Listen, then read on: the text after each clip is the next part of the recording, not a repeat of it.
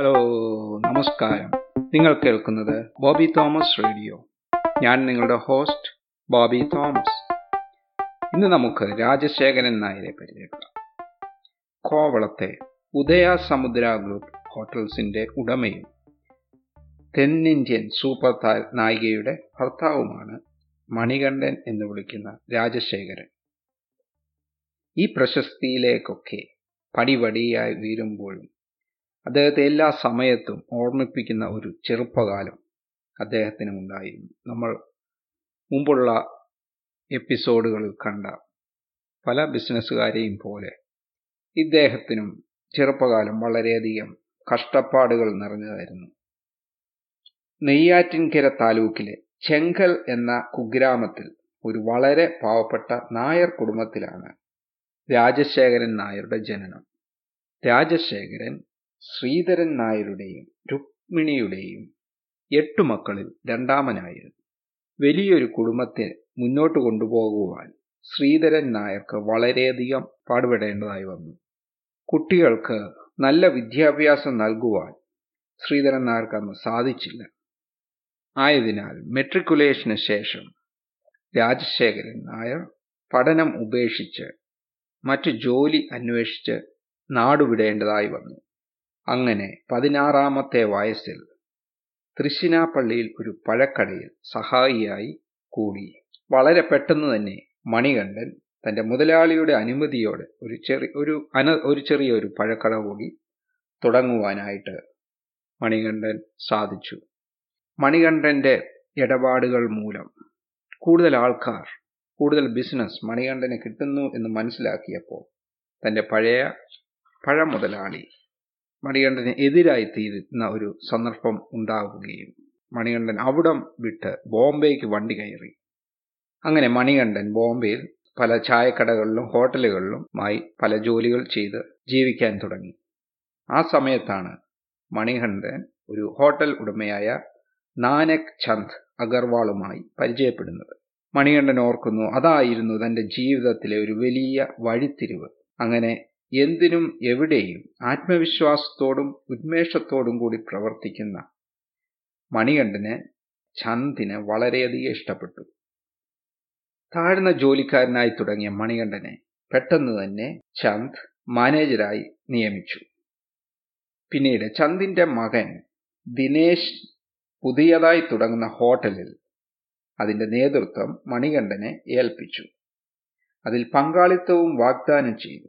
അങ്ങനെ രണ്ട് ഹോട്ടലുകളിലായി തന്റെ ജോലി ചെയ്യുന്നതിൽ നിന്നും.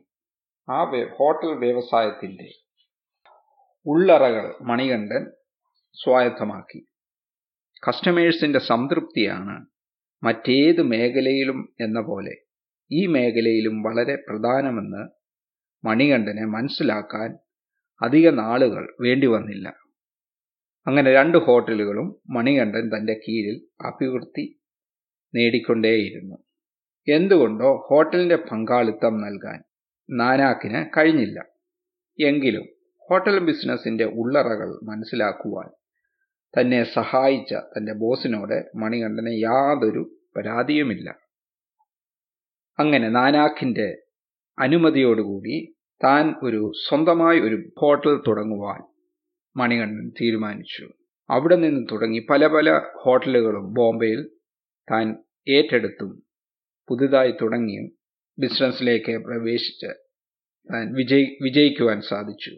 അങ്ങനെ ആയിരത്തി തൊള്ളായിരത്തി തൊണ്ണൂറ്റി ഒന്നിൽ മണികണ്ഠൻ തെൻ തെന്നിന്ത്യൻ സിനിമാ ലോകത്തെ താരമായിരുന്ന പ്രശസ്ത താരമായിരുന്ന രാധാ നായരെ വിവാഹം കഴിച്ചു.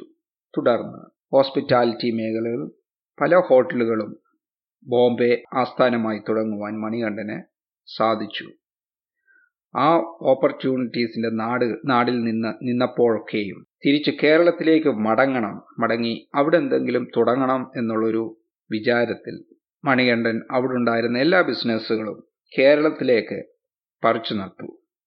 അങ്ങനെ കേരളത്തിൽ എത്തി കോവളത്തിനടുത്ത് വെള്ളറയിൽ ഉദയ സമുദ്ര എന്ന പേരിൽ ഒരു ഫൈവ് സ്റ്റാർ ഹോട്ടൽ സ്ഥാപിച്ചുകൊണ്ട് ഈ മേഖലയിൽ തന്റെ ആധിപത്യം സ്ഥാപിക്കാൻ തുടങ്ങി. തുടർന്ന് പല ഹോട്ടലുകളും തുടങ്ങി വിജയത്തിലേക്ക് എത്തിക്കുവാൻ മണികണ്ഠന് സാധിച്ചു. കൂടാതെ വിദ്യാഭ്യാസ മേഖലകളിലേക്കും തന്റെ ബിസിനസ് സാമ്രാജ്യം മണികണ്ഠൻ വ്യാപിപ്പിച്ചു.